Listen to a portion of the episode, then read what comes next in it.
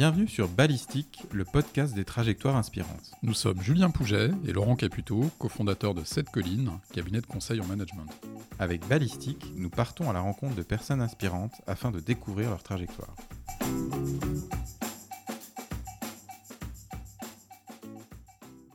Donc j'ai le plaisir de recevoir Marie-Claude Sivanianam. Marie-Claude, si je te rencontre au hasard dans une conférence et que je te demande de te présenter, qu'est-ce que tu me dis? Alors, je dirais d'abord que euh, je suis directrice générale des services. Si on est dans le public, ça parlera euh, peut-être un petit peu plus pour euh, le monde des collectivités locales que dans le monde du privé. Donc, ce que je dis en général, c'est que je dirige les services d'une collectivité locale.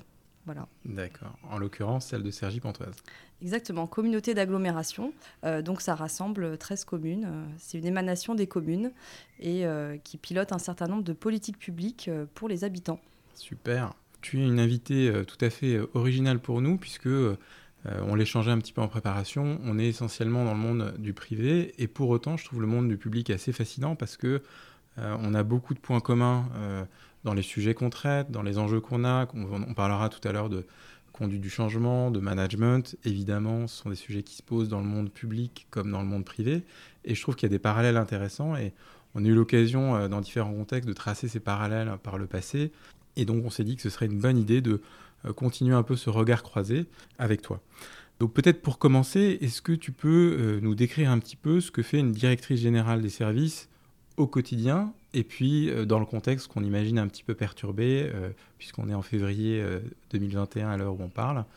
Alors ce que les habitants connaissent en général, c'est les élus, le maire qui reste une personnalité connue des, habitants. parmi le monde politique, c'est sans doute, enfin, il y a des, enquêtes qui montrent que c'est l'élu le plus connu pour les habitants. Donc, le maire a à ses côtés des adjoints, des conseillers municipaux. Et puis, ce que les habitants connaissent aussi, c'est euh, quand ils, fréquentent euh, des services publics, euh, ce sont les agents de terrain, enfin ce qu'on appelle les agents de terrain. voilà, quand on se balade dans la rue, on voit l'agent de propreté, on peut voir quand on va à la piscine le maître nageur. ça, ce sont des agents qui sont plutôt visibles de la part des habitants. mais il y a tout le back-office, pour utiliser des termes mhm. un petit peu du privé aussi. donc, on a le back-office, on a les services au complet, avec bien sûr, comme il y a dans une entreprise, services financiers, services informatiques, etc. Et puis, ben, pour faire euh, fonctionner tout ce petit monde, euh, il y a une direction générale et donc aussi un poste de euh, direction générale des services qui fait l'interface entre le politique et les services, qui aide les élus à mettre en œuvre leur projet de mandat, puisque les élus sont, c'est ça la particularité, hein, en collectivité locale, on est élu pour un mandat, et que du coup, on est là, nous, en direction générale, pour aider les élus à mettre en œuvre ce projet de mandat. Donc moi, j'utilise une phrase euh, très simple et qui vient du, statut, de notre statut de la fonction publique pour mhm. expliquer ce que, fait, euh, ce que fait une direction générale. C'est-à-dire que euh, on est là pour préparer et mettre en œuvre la décision. Donc les deux sont tout aussi importants, mais euh, il y a un troisième élément qui est la décision. Et effectivement, la décision revient aux élus, c'est eux qui ont la légitimité euh, démocratique. Et donc nous, on est là pour les aider dans cette prise de décision, leur apporter tous les éléments d'aide à la décision. Et ensuite, on se charge de faire en sorte que ça soit mis en œuvre. Et puis, il y a un dernier élément qui est important aussi, c'est l'évaluation, qui est un sujet assez complexe. Hein. Qu'est-ce qu'une politique public réussi, euh, euh, voilà, c'est, je pense qu'on chemine toujours sur le sujet. Mais en tout cas, on, est chargé euh, d'apporter ces éléments-là à nos élus. Et puis aussi, du coup, il y a toute cette partie managériale de management de l'ensemble des services. Et ce qui est particulièrement intéressant en collectivité, c'est que on a l'aspect terrain, on mhm. voit assez rapidement les effets de ce qu'on peut mettre en œuvre. Et puis, on a aussi ce rôle de conseil auprès des élus qui fait qu'on est à l'interface entre le, le politique et l'administration et qu'on a toutes les questions managériales qui sont liées au fait de, euh, de piloter la mise en œuvre avec des services, euh, avec des cultures extrêmement différentes, euh, puisqu'on a une multitude de métiers. Alors justement, si on zoome un petit peu sur la population d'agents, donc dans ton périmètre, le management, on parle de 1500 agents quand même. Alors 1500, c'était à la ville de Cergy. Euh, à la communauté d'agglomération, il y en a moins. Euh, mais le fait est qu'effectivement, on est euh, une des entreprises de service, en fait, en réalité, puisque une mairie, une communauté d'agglomération a beaucoup d'agents de terrain.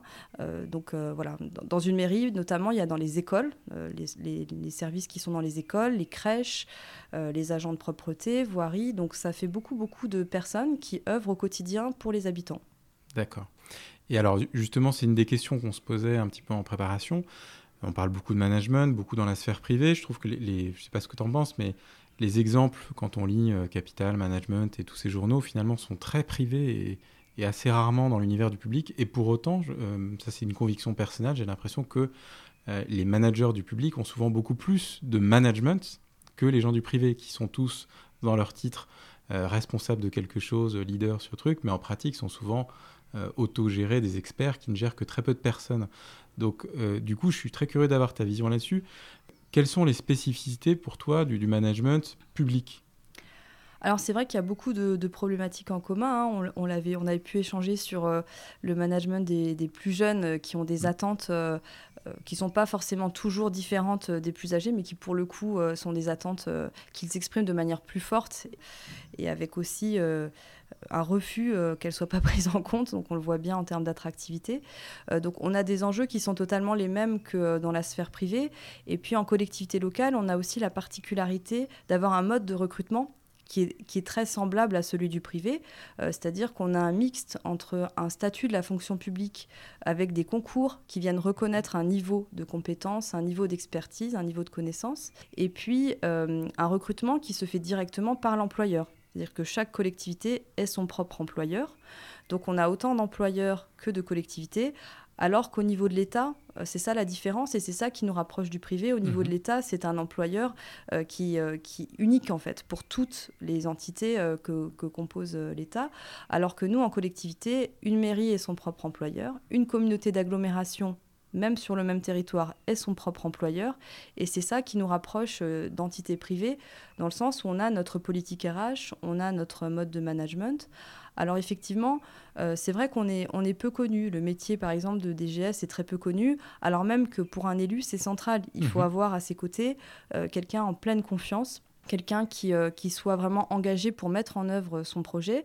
On n'est pas des élus, on n'est pas politique, on ne nous demande pas d'être encarté, mhm. mais on a un rôle assez central qui n'est qui est pas connu. Alors ce qu'on peut dire pour, pour aider un peu les auditeurs qui connaissent le monde privé, c'est qu'il y a des organisations qui ressemblent un petit peu à ça dans le monde privé.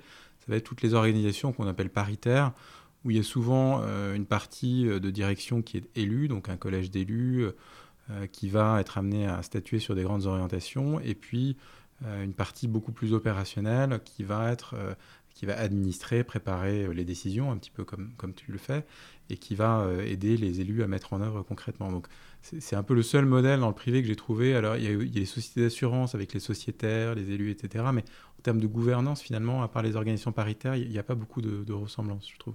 Oui, c'est vrai. Et, mais après, euh, c'est vrai que ce qui, nous, ce qui nous rapproche du secteur privé, c'est que notamment sur des, des entreprises de main-d'œuvre, mhm. on a effectivement beaucoup d'agents, on a des enjeux euh, euh, ben, d'usure au travail ou de, mhm. de, gestion des risques, puisqu'on a des métiers de terrain aussi.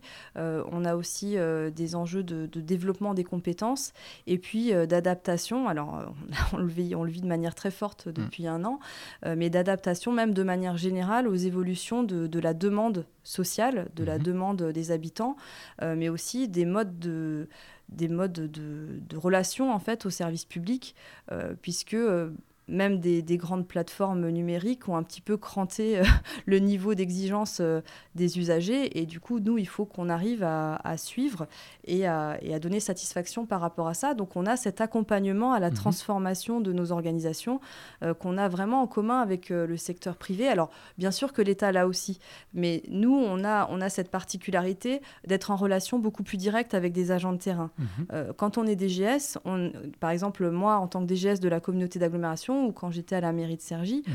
on est en relation euh, de manière assez fréquente avec nos agents de terrain. Donc on a, on a ce, lien euh, qui est assez différent de ce que peut avoir euh, par exemple un directeur d'administration centrale qui mhm. va moins souvent voir des agents de terrain, puisqu'en plus les, les agents de terrain sont plutôt managés à une échelle différente. Nous, en fait, on a, on a, enfin moi, c'est ce que j'aime bien aussi, mhm. euh, c'est que euh, on est vraiment sur euh, une gestion de la complexité. On est sur différents niveaux, aussi bien terrain que stratégique, et donc c'est ça aussi qui fait la richesse de notre métier. Donc il faut effectivement passer d'une conversation qu'on peut imaginer très très concrète sur pourquoi j'ai pas telle prime en fonction de telle chose, et puis j'imagine en soirée débriefer avec le maire sur un mode assez différent, sur les grandes orientations à trois ans. Donc ça, c'est un, grand écart. J'imagine assez bien le, plaisir que ça doit être. qu'on peut partager d'ailleurs, c'est une, des joies aussi de, de, la vie de consultant, pardon de parler de nous, mais c'est vrai qu'on on a ça en commun, on peut être amené à être sur un chantier dans le BTP avec avec un ouvrier qui se plaint de ne plus avoir la prime sandwich et euh, débriefer avec un DG le soir qui vous parle d'horizons stratégiques et d'un fonds d'investissement euh, qui veut le racheter. Donc c'est vrai que c'est des conversations qui sont assez variées et je pense qu'ils doivent t'intéresser. Tout à fait. Et puis il faut ajouter à ça euh, le fait qu'on a aussi euh, une structure où on a les élus. Donc il y a aussi euh, le groupe des élus. On a aussi un cabinet politique à nos côtés qui s'occupe plus de la partie politique. Mais quand on est DGS, on est à l'interface de tout ça. Donc c'est à la fois toute la complexité du métier et, ce qui fait que parfois ça, ça peut être assez compliqué. Mais c'est ce qui fait aussi toute la richesse. Il faut être à la fois effectivement parfois un peu la tête dans les étoiles et, mm-hmm. et voilà rêver un petit peu. Et puis à d'autres moments, il faut être très très pragmatique. Mais ce que j'aime bien, c'est qu'il y a l'épreuve du terrain mhm. et que du coup, bah, c'est aussi comme ça qu'on progresse. On, peut aussi tester des choses. Euh, et avec les habitants, on se rend vite compte si euh, ce qu'on fait, euh, ça marche ou pas. Donc c'est aussi tout l'intérêt, c'est concret. Alors ça, c'est intéressant. Je rebondis sur ce que tu dis. On se rend vite compte avec les habitants si ça marche ou pas. C'est vrai que pour un maire, donc quand on est maire, on a quelque chose d'assez immédiat, c'est le scrutin, on est élu, réélu, etc. Puis J'imagine qu'on doit être apostrophé plus ou moins sympathiquement en fonction des, mesures du moment.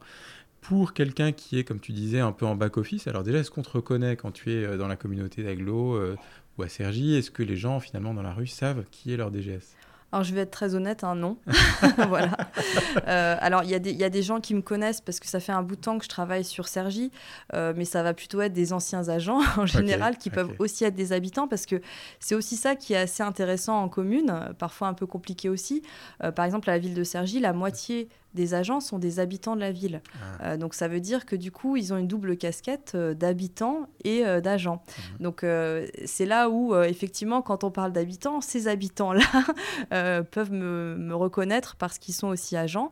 Et puis après, on a des, partenaires, comme par exemple tout le réseau associatif qui est vraiment central, mhm. qui est un peu le cœur battant aussi d'une ville, hein, qui qui peut, voilà, moi il y en a que je connais, que j'ai fréquenté pas mal sur des projets, mais on va dire que je suis pas un personnage public dans la sphère de, de la mairie ou, ou, de la communauté d'agglomération. Ceux qui connaissent de l'intérieur le fonctionnement d'une collectivité savent que j'ai un rôle important.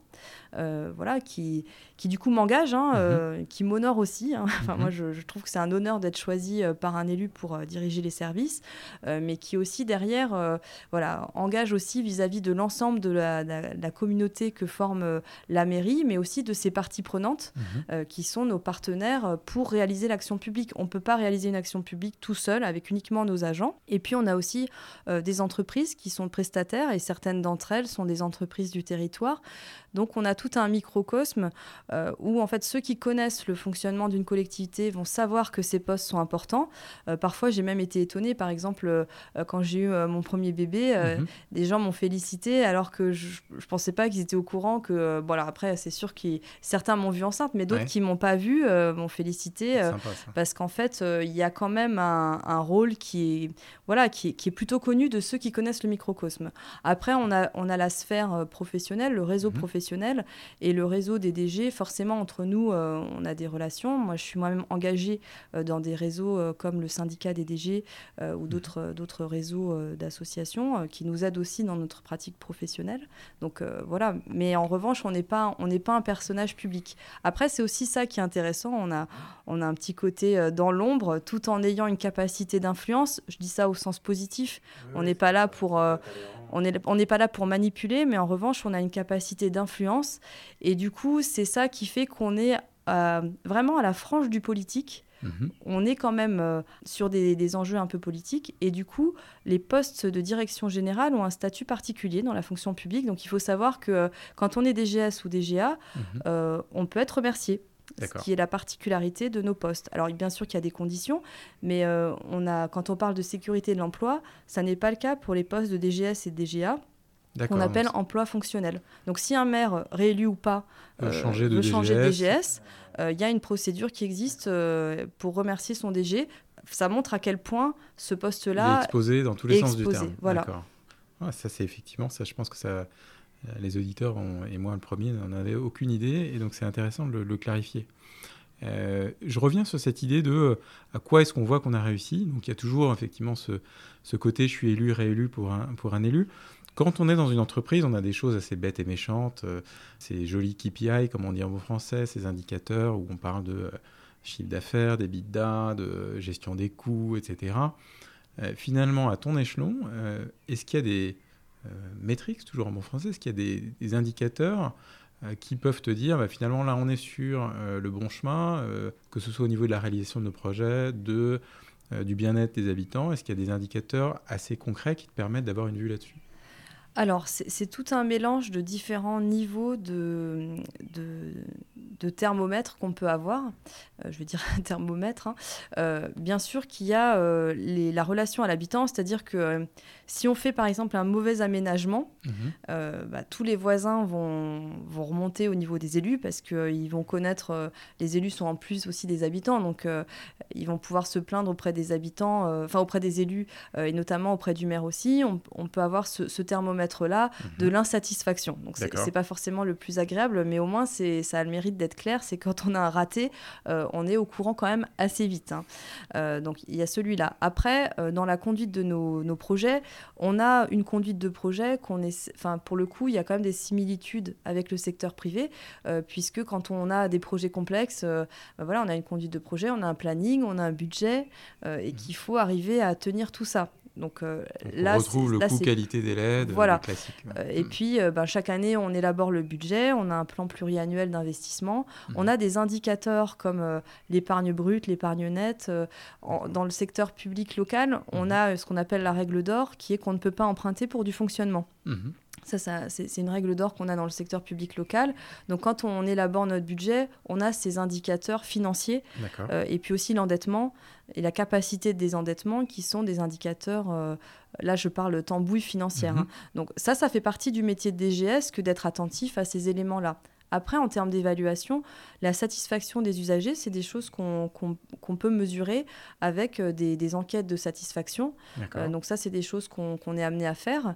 Euh, et puis aussi, la fréquentation est aussi un indicateur quand on a des événements culturels euh, qu'on met en œuvre. Alors bien sûr qu'on peut aussi être militant et, vouloir tester des choses euh, et proposer des choses qui peut-être ne marchent pas, mais en tout cas notre objectif c'est quand même de proposer aux habitants une programmation qui, leur plaise. Et donc euh, ça ça fait partie des, choses qui sont importantes. Et puis en matière mais qui s'accompagnent de communication. Donc parfois quand ça rate ça peut aussi être d'autres enjeux. Mais en tout cas effectivement on a un certain nombre d'indicateurs. Après on n'a pas toujours euh, une formalisation de tout ça euh, euh, de manière très mécanique. on essaye, hein, on a essayé de développer des tableaux de bord, des, mhm. outils de reporting. mais comme dans les entreprises, hein, ils n'ont pas tout non plus. Hein. Voilà, mais c'est pas toujours très simple, mhm. comme dans une entreprise, effectivement. En plus, avec une multiplicité de métiers. Et puis parfois, on peut avoir. c'est là où il y a peut-être une différence entre le management public et privé. C'est que le management public, on est sur de l'argent public, sur la mhm. demande sociale et que parfois il y a des choses qui, euh, qui sont nécessaires, même si euh, c'est pas toujours rentable au sens économique du terme. Oui. Donc c'est là où euh, il faut prendre en compte différents types d'éléments. Oui, c'est effectivement beaucoup plus complexe. Je voudrais revenir sur un, quelque chose que tu disais tout à l'heure, et tu parlais de, finalement, on parlait un petit peu des, jeunes qui arrivent et de ce qu'ils peuvent changer dans le monde de l'entreprise en général, mais aussi dans, dans, le monde des collectivités. Euh, aujourd'hui, un jeune qui arrive en collectivité, qu'est-ce qui va lui donner envie d'aller en collectivité plutôt qu'ailleurs? Qu'est-ce qui fait qu'il te rejoint plutôt que, euh, je dirais, un emploi dans le privé euh, plus classique? Alors déjà, la base de la base et qui, moi, m'a donné envie de m'engager, c'est qu'on travaille pour le service public. Mhm. Donc ça donne du sens de manière très forte. On travaille pour le bien public. Euh, il y a le terme des communs qui est très à la mhm. mode aujourd'hui.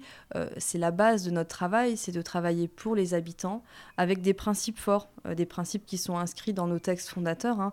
voilà, l'égalité, l'égalité de traitement, l'égalité dans la façon dont on considère les habitants. voilà, il y, a un certain nombre de principes forts de ce type-là. On essaie de, de, promouvoir une certaine justice aussi dans ce qu'on fait. donc on a, on a des principes forts de service public qui nous animent.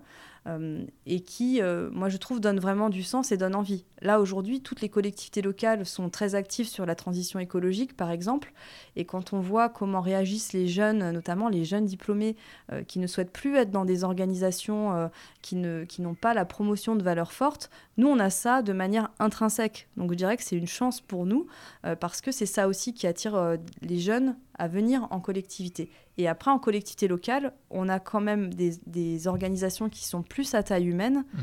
euh, que ne peut l'être de grosses institutions. Alors, c'est vrai qu'on a quand même des grosses collectivités locales, hein. euh, mais néanmoins, quand on travaille, euh, même avec, par exemple, la mairie de Cergy, bien plus que 1000 agents, on est quand même sur quelque chose qui, où il y a, un côté de proximité qui, qui plaît. D'accord. Et en plus, on a une complexité euh, dans nos métiers euh, qui fait que voilà, apporter de l'expertise à nos élus, c'est très valorisant. Et, sur la question des valeurs, euh, j'ai vu dans ton profil LinkedIn que tu avais participé à un ouvrage justement sur vivre les valeurs du service public. Aujourd'hui, c'est un terme, je mets un peu les pieds dans le plat, qui, est parfois un peu galvaudé, les, les gens l'utilisent beaucoup finalement, si tu devais résumer les grands principes du service public qui t'ont donné envie euh, euh, de t'engager et euh, ceux que tu retrouves au quotidien en langage simple, comment est-ce que tu l'expliquerais aujourd'hui? Alors, euh, on a, on a pas mal de principes de service public, mais moi je dirais que euh, voilà, ce, que j'ai déjà pu mentionner, l'égalité, le fait de considérer tout le monde à égalité. Donc là, tu euh, parles, est-ce que tu parles par exemple du concours pour accéder à certains postes ou des choses comme ça? Alors, le concours, mais comme on a un mode de recrutement, y compris on a des contractuels, donc le concours, c'est peut-être pas l'alpha et l'oméga. Le concours, en revanche, moi c'est ce que je dis souvent, y compris à des élus qui viennent du secteur privé et qui peuvent voir le concours de manière très négative. Moi, le concours, c'est ça qui m'a aidé à monter. Mhm. Je, suis persuadée que je ne serais pas DGS aujourd'hui mhm. s'il n'y avait pas le concours. Moi, j'avais pas de réseau, j'ai mhm. pas une famille euh, qui est euh, dans, la haute fonction publique. Aujourd'hui, je dirige une collectivité. Euh, il y a très peu de femmes, en plus, c'est un autre sujet, mais il y a très peu de femmes qui sont DGS de collectivité aujourd'hui, malheureusement encore. voilà, moi, je fais partie d'une minorité de 15% de femmes DGS d'Interco, de, de plus de 40 000 habitants. Aujourd'hui, si je peux avoir ce poste, c'est parce qu'à un moment, le concours m'a propulsé et m'a aidé à reconnaître des compétences au-delà de tout ce qu'il peut y avoir euh, dans l'environnement. Et ça, c'est un principe fort. Euh, le concours, d'accord, ça peut être un peu, ça peut paraître vieillot de passer des épreuves, mais ceci dit, euh, moi par exemple, le grand oral de, de l'INET, qui est mhm. l'équivalent de l'ENA pour la fonction publique territoriale, le grand oral de l'INET, c'est avec des, c'est composé de professionnels mhm. qui font un entretien de recrutement en fait. Donc euh, ça a beau s'appeler concours, c'est pas que du. Donc t'as pas eu les petites phrases un peu euh, de légende urbaine où on, te demande euh, quel est le sens de la vie ou qu'est-ce que l'amour ou des choses comme ça. Tout ça n'existe pas. C'est des choses assez concrètes ou est-ce que tu as quand même des. Alors il y a des épreuves qui peuvent être, mais, mais elles ont beaucoup évolué pour être beaucoup plus pragmatiques et justement au grand oral on pose des questions, y compris de management. Voilà. Euh, qu'est-ce que vous ferez, qu'est-ce que vous faites euh, Par exemple, le type de question qu'on peut avoir au grand oral, c'est euh, voilà, vous avez un, agent qui vous donne un rapport qui est truffé de fautes. Qu'est-ce que vous faites? Comment vous réagissez? Donc, question très concrète de management. C'est aussi de voir si on a une appétence managériale parce mhm. qu'on n'est pas là uniquement pour avoir un cerveau bien fait et de savoir pondre des dissertations pour mhm. caricaturer un peu. Donc, le concours, c'est adapté, mais surtout, le concours, c'est une porte euh, il y a quand même un aspect de méritocratie qu'il faut bien sûr continuer à travailler. C'est toujours un, travail à faire pour que les épreuves soient adaptées à ça. Mais euh, la méritocratie, c'est quelque chose qui est poussé par le service public. L'éducation, euh, qui, qui, est une priorité pour les, les communes, l'éducation, c'est un levier énorme c'est le levier principal pour permettre à chacun d'entre nous d'évoluer. Et donc voilà, moi j'ai en plus euh, euh, des, parents qui étaient profs, mhm. euh, qui étaient animés par ce sens de la transmission et du service public. Et, c'est ça qui, pour moi, est une des valeurs fortes de nos collectivités. Moi, quand j'ai des agents avec moi, je me soucie pas de leur background, de leur réseau ou quoi que ce mhm. soit. Moi, ce qui m'intéresse, c'est ce qu'ils vont apporter pour la collectivité et pour les habitants. Et c'est ça qui nous anime. Et ce principe d'égalité, c'est aussi celui qu'on applique vis-à-vis des usagers. Donc quand on a des personnes qui, fréquentent nos services publics, ils ont une égalité de traitement et c'est ça qu'on pousse. Ce qui n'empêche pas de s'adapter quand il y a des besoins spécifiques, mais c'est un principe fort du service public. Et ça, pour moi, euh, c'est quelque chose de, très puissant et qui se décline euh, dans, pas mal d'aspects de notre métier. D'accord. effectivement, les, parallèles sont très nombreux avec l'entreprise hein, pour ceux qui les vivent. Ce, qui est étonnant, c'est aussi, j'ai vu dans tes des compétences que tu mets en avant, donc toujours sur LinkedIn, c'est amusant, il y a change management. Et là, pour le coup, c'est un vocable et une compétence qu'on retrouve très fréquemment dans le domaine privé. Et donc là, je me suis posé la question, comment s'exprime le change management dans l'univers public? Est-ce que c'est spécifique ou pas Finalement, peut-être qu'il euh, y a des spécificités. Pour toi, est-ce qu'il y en a? Alors, ce qui est à la fois spécifique et pas spécifique, c'est qu'on a des métiers qui sont extrêmement différents. Donc, mhm. on est assez similaire d'entreprises qui ont cette problématique-là. Donc, la tendance naturelle, quand on a des métiers très différents, c'est le fonctionnement en silo. Mhm. Donc en plus, ça se matérialise dans un organigramme euh, avec. Qui n'arrive euh, jamais en entreprise, hein, on le précise tout de suite. Fonctionnement en silo, c'est purement théorique. C'est ça. Euh, donc on a un organigramme avec des directions qui sont par, par type de compétences. Par exemple, une direction de la culture, une direction de la petite enfance, une direction du sport, une direction de la voirie. Et donc, du coup, comment est-ce qu'on fait pour que tout ce monde-là, sur des enjeux qui peuvent être transversaux, fonctionne ensemble? Donc on voit bien que les problématiques qu'on a à traiter aujourd'hui, euh, notamment la transition écologique, mais c'est vrai aussi du numérique, euh, de la relation aux usagers, euh, on a un certain nombre de sujets qui nécessitent de travailler mieux ensemble et d'avoir des passerelles entre les uns et les autres. Donc ça, je dirais que c'est la base de ce a, ce à quoi on est confronté aujourd'hui en termes de conduite du changement, c'est euh, alors on appelle ça le mode projet, mais je trouve que c'est ça va pas assez loin. C'est-à-dire que le mode projet, euh, je trouve que ceux qui ont eu à conduire des projets, on voit bien en, sur le terrain, il y, a pas mal de projets qui sont sortis, réussis. La question, c'est plutôt que maintenant, on a des projets complexes euh, comme euh, le numérique et le déploiement du numérique, euh, qui ne doit pas laisser de côté les gens qui en sont mhm. éloignés. On a aussi les questions qui sont liées à la transition écologique. et puis, on a des passerelles entre, par exemple, culture et sport. Ce ne sont pas deux matières qui sont opposées. même les habitants recherchent ce décloisonnement. Et donc c'est là où on a euh, un gros travail de change management, mhm. justement. Et puis après, on a aussi effectivement euh, ce dont on a déjà pu euh, parler, qui est l'aspiration de nos, jeunes collègues mhm. à un fonctionnement différent en termes managériels. Et ça, pour le coup, on l'a tous en commun. C'est un défi qu'on a tous, entreprises comme collectivités. Euh, mais qui fait que nous, comme on a des salaires qui sont quand même plus bas que dans le privé, mhm. euh, voilà, moi, à niveau de responsabilité équivalent, je gagnerais plus dans le privé. Mhm. Donc il faut quand même qu'on arrive à avoir une attractivité euh, pour nos jeunes collègues, et donc c'est un enjeu pour nous que de faire en sorte de fidéliser nos jeunes collègues. Surtout qu'on a certains secteurs où on est en concurrence très directe avec le secteur privé. Donc il faut qu'on arrive à montrer quelle est notre plus-value et à leur offrir un cadre de travail différent. Alors ça, c'est vrai que c'est une vraie question. Hein.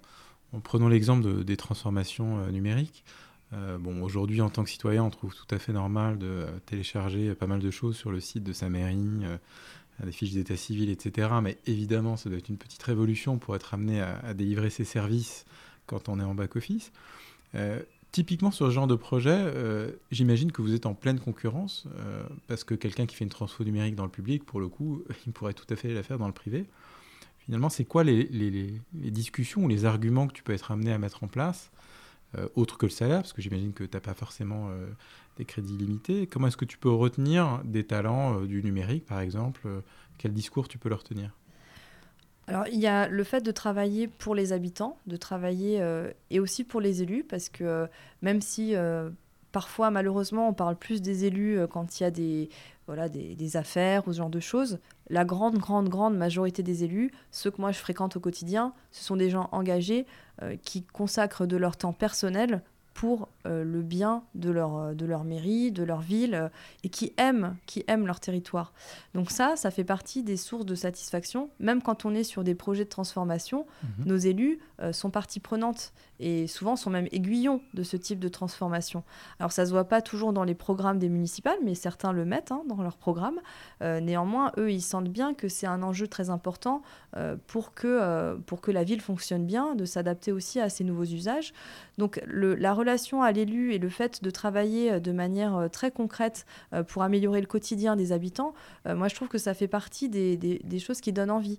Et puis après, on a aussi cette multitude de métiers, c'est aussi ça qui est intéressant, les, notamment pour les plus jeunes. On a un souhait de curiosité, on a un souhait d'être dans des, milieux professionnels apprenants où on progresse toujours, et bien là, dans une collectivité, enfin, après des années des années, on en apprend encore. On, découvre des métiers, on découvre des, voilà, des projets on est toujours en dynamique. Et c'est ça qui, peut aussi être intéressant pour, euh, de jeunes collègues euh, qui, qui, auraient cette, cette, envie de contribuer au bien public euh, dans quelque chose qui est toujours en mouvement. Et puis, cette sanction des élections à intervalles réguliers, ça nous oblige aussi hein, à être sur des timings qui sont les timings de mandat, avec la sanction des habitants au bout du compte, qui, qui aujourd'hui ne, ne valide pas forcément un bilan uniquement. Mais quand on a un bilan mauvais, on est à peu près sûr de ne pas être réélu. Donc, mmh c'est pas un élément déterminant parce qu'il y a des très bons bilans qui font que certains maires ne sont quand même pas réélus, hein, parce mhm. qu'il y a plein d'autres euh, éléments qui entrent en ligne de compte.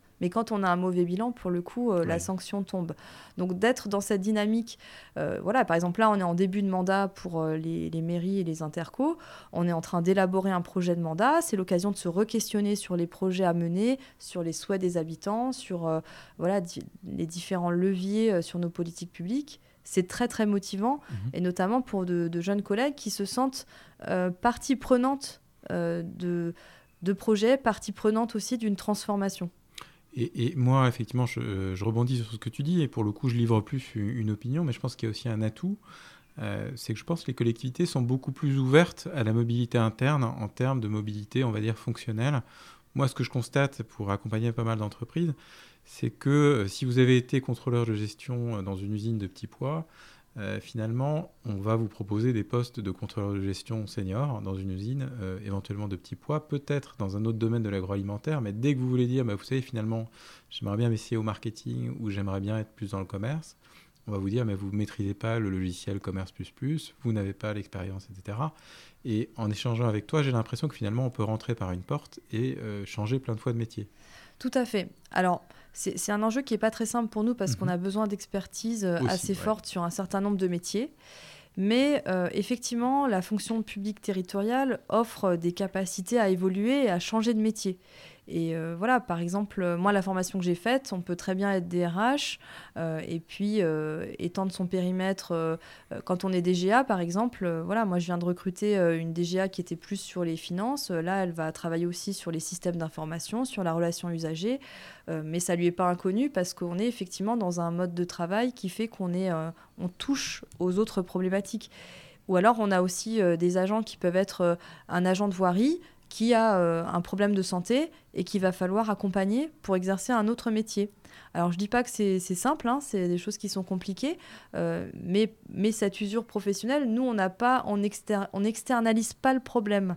Donc ça veut dire que nous, quand on a des agents, donc l'engagement le, à vie de la fonction publique, euh, qui peut être vu comme très lourde, eh bien nous, en termes de RH, ça nous impose de nous questionner en amont et de prendre en compte cet élément de, de problèmes de santé, par exemple, on n'externalise pas le problème. Mhm. Alors, ça veut dire que nos DRH sont obligés de trouver des solutions et de réfléchir à des solutions et que nous aussi, il faut qu'on y réfléchisse. Euh, mais ça, ça offre aussi à nos collaborateurs euh, l'idée que euh, bah, on ne va pas les abandonner et qu'à un moment, on essaye de les, de les accompagner en formation notamment pour changer de métier. Et aujourd'hui, on voit bien que l'avenir, c'est quand même de, de, ne pas être cloisonné sur son métier et euh, on sait bien que les métiers dans, dans 20 ans ne seront pas les mêmes qu'aujourd'hui. Donc euh, cette, euh, cette plasticité qu'il faut qu'on ait tous, avec des enjeux nouveaux qui apparaissent aussi. voilà, là, avec la crise sanitaire, on l'a bien vu, hein, on, est obligé de s'adapter. Cette adaptation, c'est même plus... On peut peut-être même plus parler de, de change management à un moment, puisque c'est devenu notre quotidien, en fait, et qu'il faut qu'on soit toujours en mouvement. Effectivement, bah, on le constate pour le coup aujourd'hui, la transformation est devenue un peu la norme. Donc, euh, je connais assez peu d'organisations publiques ou privées qui soient sur un, semblant de paradigme stable. S'il y en a, il faut me les présenter. Euh, donc ça, c'est intéressant de, voir comment tu présentes ça. je voulais rebondir sur une, des compétences que, en tout cas, pardon, une des certifications que tu mets en, avant sur LinkedIn, c'est l'innovation managériale. et du coup, est-ce que tu as un exemple concret d'innovation managériale dans, dans l'univers plutôt public, collectivité, euh, où tu t'es dit, bah ouais, là, effectivement, euh, on n'est pas à l'abri d'être euh, un peu en avance sur le monde du privé, où il y a quelque chose qu'on fait qui est vraiment bien et que tu pourrais partager avec les auditeurs Alors, c'est pas forcément très simple parce que j'ai pas forcément une image très nette de là où en sont les entreprises aujourd'hui. Mhm. Et, puis, euh, innovation, ce que je trouve qui est parfois un petit peu compliqué, c'est que ça donne l'impression qu'on est les premiers, qu'on est, euh, euh, quand on innove, on on est jamais, enfin, voilà, on s'inscrit dans une tendance plutôt. Moi, je dirais que parmi les choses dont je suis euh, assez fière, c'est euh, la mise en place de coaching interne. Euh, donc, on a, que ce soit la ville de Cergy, la communauté d'agglomération de Cergy-Pontoise, c'est aussi le cas. Alors, je ne suis pas la seule à avoir eu un rôle dans cette affaire, mais en tout cas, de mettre en place une fonction de coaching interne me semble aujourd'hui très intéressante parce qu'on a des managers qui sont justement confrontés à tous ces changements et certains peuvent être perdus. Il y a des postures à faire évoluer. On a, on a une attente euh, d'un management qui soit un petit peu différent dans sa posture, dans ses pratiques. Euh, or, on a des gens qui ont pu être formés euh, dans un, certain cadre et pour qui c'est insécurisant de, changer, ou pour qui même ça touche à des choses très profondes, très personnelles, hein, avec des peurs et que euh, le coaching vient aider justement à dépasser ces peurs. Et ça, euh, je trouve que c'est important euh, parce que c'est ça qui aide nos managers de manière individuelle. Donc avoir un coaching interne et une capacité de frappe au-delà de ce que de la complémentarité avec du coaching externe, voilà qui me semble un point central. Alors je, ne le qualifierais pas personnellement d'innovation dans le sens où ça c'est pas quelque chose de révolutionnaire, mais tout le monde ne le fait pas. Et en plus de ça, j'y ajouterais une composante euh, qui est importante pour moi, c'est que je crois que les femmes dirigeantes, on a encore plus besoin mhm.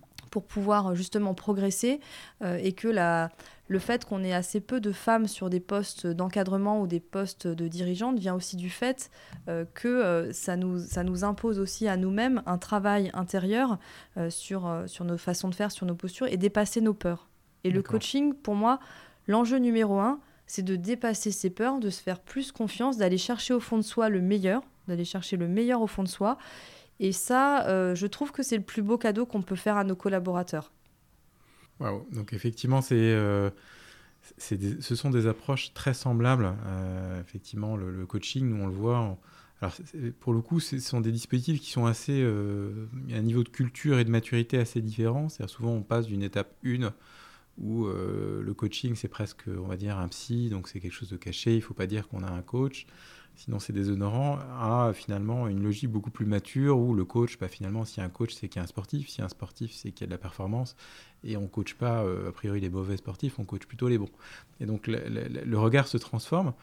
Euh, toi, dans ton cas, quand tu as évoqué la première fois, je ne sais pas si c'est toi d'ailleurs, quand la première fois l'idée de, coaching en, interne a, a été proposée, euh, quels ont été les regards? Est-ce qu'on t'a, est-ce que tu as eu un peu de résistance en disant mais qu'est-ce que c'est que ce truc? Ou est-ce que finalement euh, les gens ont assez vite compris de quoi il s'agissait? Alors c'est progressif, c'est exactement ce que tu dis, c'est que le coaching est arrivé dans nos organisations d'abord par euh, le problème. Mmh. C'est-à-dire on a un manager, ça se passe mal dans son équipe, on a envie de l'aider, parfois même on se dit bon on essaye on n'est pas trop sûr que ça va marcher. Enfin c'était un petit peu ça dernière chance avant, voilà.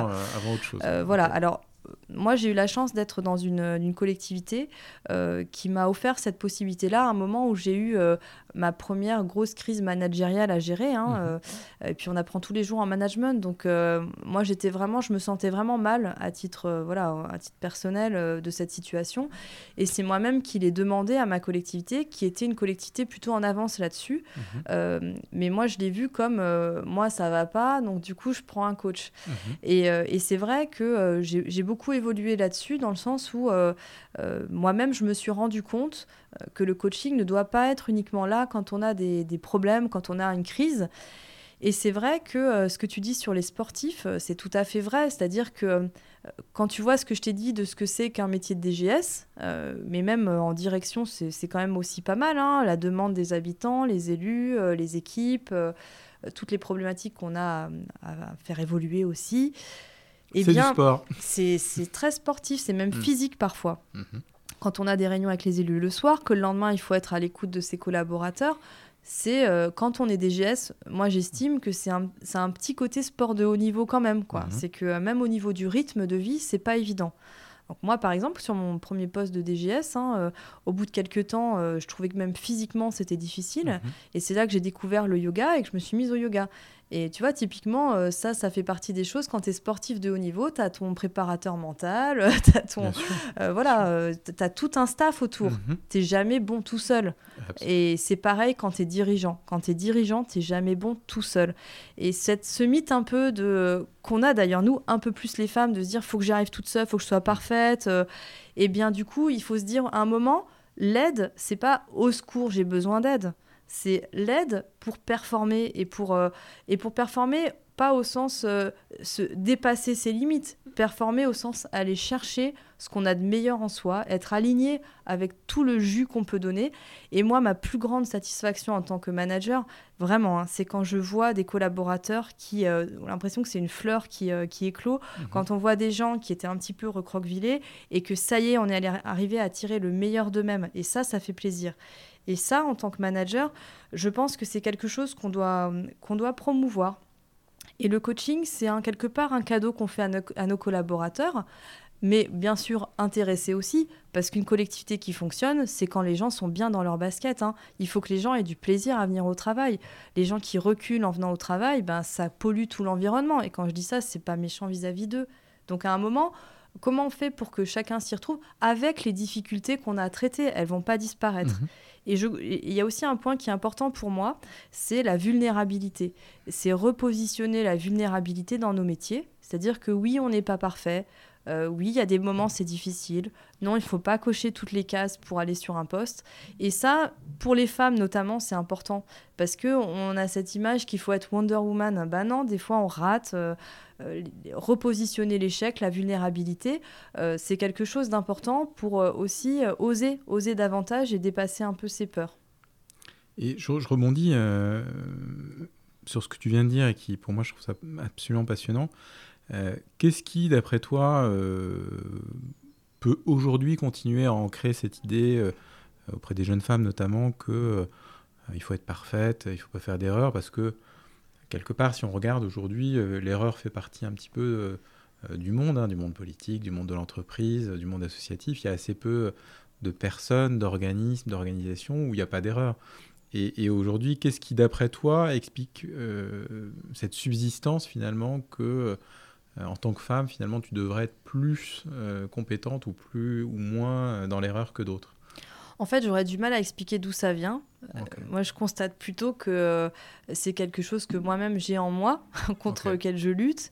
Et je constate dans mon entourage des femmes brillantes euh, qui n'arrivent pas forcément au niveau où moi je les verrais, en fait. Moi, en tant Mhm. que. euh, euh, que consoeur. Et puis, moi, ce qui m'a beaucoup aidé aussi, c'est le regard d'un certain nombre euh, d'hommes autour de moi euh, qui ont eu un regard totalement euh, Mais vas-y, mais pourquoi t'hésites Euh, Voilà, il y a bien sûr mon mari, hein, ça, ça joue beaucoup. Euh, moi, je ne serais pas à mon poste si j'avais pas mon conjoint euh, qui, quand j'ai eu des moments de doute, m'a dit Mais vas-y, euh, postule, euh, y compris avec l'impact que ça peut avoir sur la vie de famille. hein.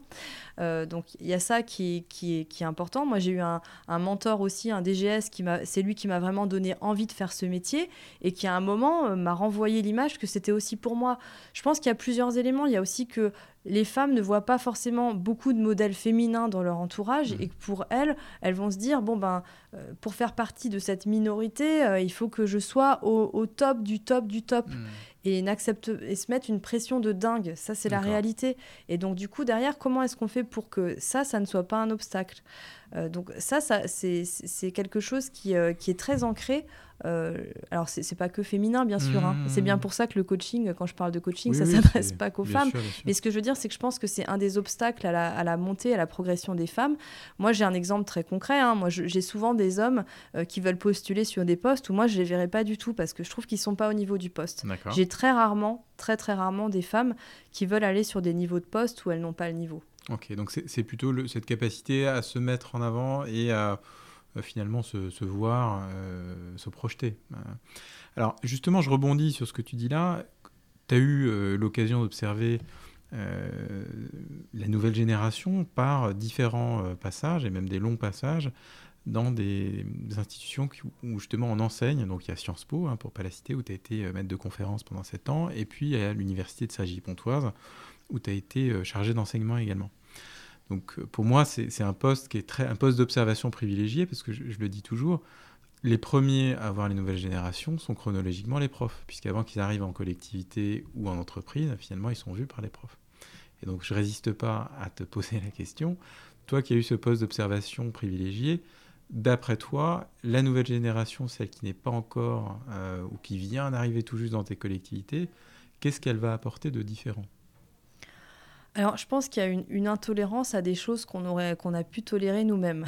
voilà, euh, une intolérance euh, à, à, une ambiance de travail pourrie, quoi. Mhm. Ça, quand il y a une ambiance de travail pourrie, il n'y a, a, pas à se dire bon, ok, on va, on va quand même le départ est assez fréquent. Il y a un rapport à la mobilité qui est très différent et du coup, euh, je, le qualifierais comme ça, voilà, mhm. intolérance à certaines choses, dont ça, euh, une volonté aussi de pouvoir euh, s'exprimer, être entendu.